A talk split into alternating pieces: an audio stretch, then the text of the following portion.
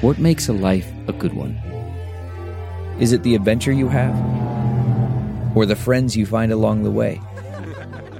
Maybe it's pursuing your passion while striving to protect, defend, and save what you believe in every single day. So, what makes a life a good one? In the Coast Guard, we think it's all of the above and more. But you'll have to find out for yourself. Visit gocoastguard.com to learn more.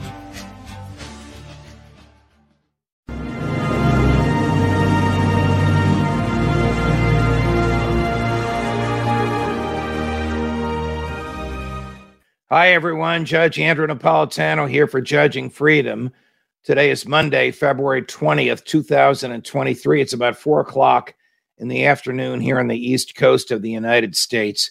Uh, Georgia Representative Marjorie Taylor Greene. Sometimes I agree with her, sometimes I don't. Sometimes she's a little much, sometimes she's great.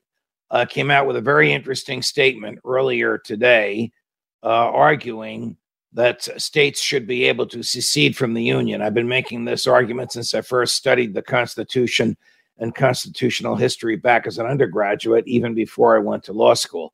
Let me uh, read to you in a full screen uh, exactly what she said, and then I'll uh, analyze it for you. Uh, here uh, she is. We need a national divorce. We need to separate by red states and blue states and shrink and shrink the federal government. Everyone I talk to says this from the sick and disgusting woke culture issues shoved down our throats to the Democrats' traitorous America last policies. We are done. Okay. Democrats are not traitors. Uh, they can offer whatever legislation they want. That's an extreme statement, but I understand hyperbole. Uh, however, on the idea of seceding from the Union, this was obviously intended by Madison when he wrote the Constitution and intended by Jefferson when he wrote the Declaration of Independence. How did America come about when the 13 colonies seceded from Great Britain? The Declaration of Independence itself makes out an argument that when the central government no longer represents uh, the best interests of one of the geographic areas over which it has dominance, and when the central government it's crushing the liberties of people who live in that geographic area. It is the right and the duty of that geographic area to elect a government that will withdraw from the central government. In other words, secede. So the first act of secession actually was argued in 1798. What happened then? That's when the Congress, the Federalist Congress, the big government Congress under the Federalist big government President John Adams, the second president of the United States. Jefferson was his vice president because in those days everybody ran for president. Whoever finished first became president. Whoever finished second became vice president. They didn't even speak for the four years they were in office because they disagreed on everything. The Federalist Congress enacted and John Adams signed into law the Alien and Sedition Acts. Those abominable laws permitted prosecutions for people who criticized the government. And indeed, people were prosecuted for criticizing the government and were put in jail, including famously Congressman Matthew Lyons, a sitting member of Congress, who mocked the president's line, waistline and thereby criticized him outside the halls of Congress, was not protected by the speech and debate clause, uh, was incarcerated, and eventually, when Jefferson became president, was pardoned. Back to 1798. Jefferson was vice president. Madison was a uh, member of Congress from Virginia. Madison had authored the Constitution and had authored the Bill of Rights. When the Alien and Sedition Acts were written, the legislatures of Virginia and Kentucky enacted legislation nullifying the Alien and Sedition Acts in those states and threatening to secede from the Union. Who secretly wrote those resolutions? The Virginia secretly written by James Madison. The Kentucky, secretly written by Thomas Jefferson. It is clear that the author of the Declaration of Independence and the author of the Constitution and the Bill of Rights understood those documents to reflect a natural, inherent right to leave the government. If you're a libertarian, if you're a small government person like I am, then you believe that one of your natural rights is the right to leave.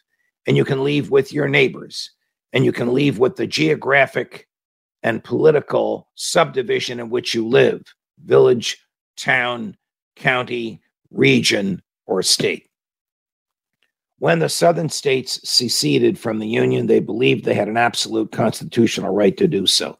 That they were defending slavery was reprehensible. Nothing worse in our history has happened than the purported ownership of human beings as property. But we're not talking about that today. We're talking about states which have voluntarily joined the Union by a simple act of legislation, voluntarily leaving. They have that inherent right.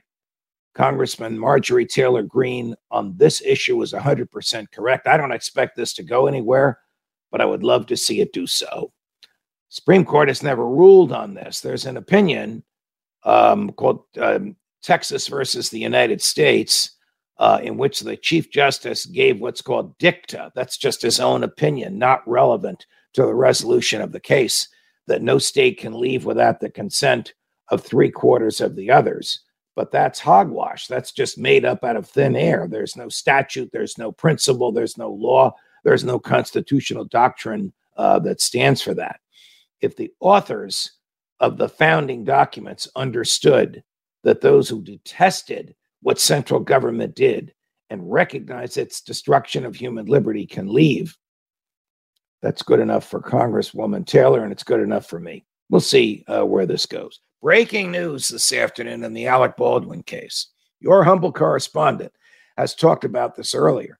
Alec Baldwin was charged with two counts of manslaughter. One, simple manslaughter, which is uh, the, the, the use of a dangerous instrument with reckless disregard for the life of the person killed. It could be an automobile, it could be a golf club, it could be a baseball bat. In this case, it was a gun that he says he thought was filled with blanks. That charge carries a maximum of 18 months in prison. But the presumption is if the defendant has no prior criminal record, and I don't believe Alec Baldwin does, that there will be no prison time. The second charge was reckless uh, disregard for human life involving a gun. That charge requires five months minimum, uh, five years, years minimum mandatory in jail.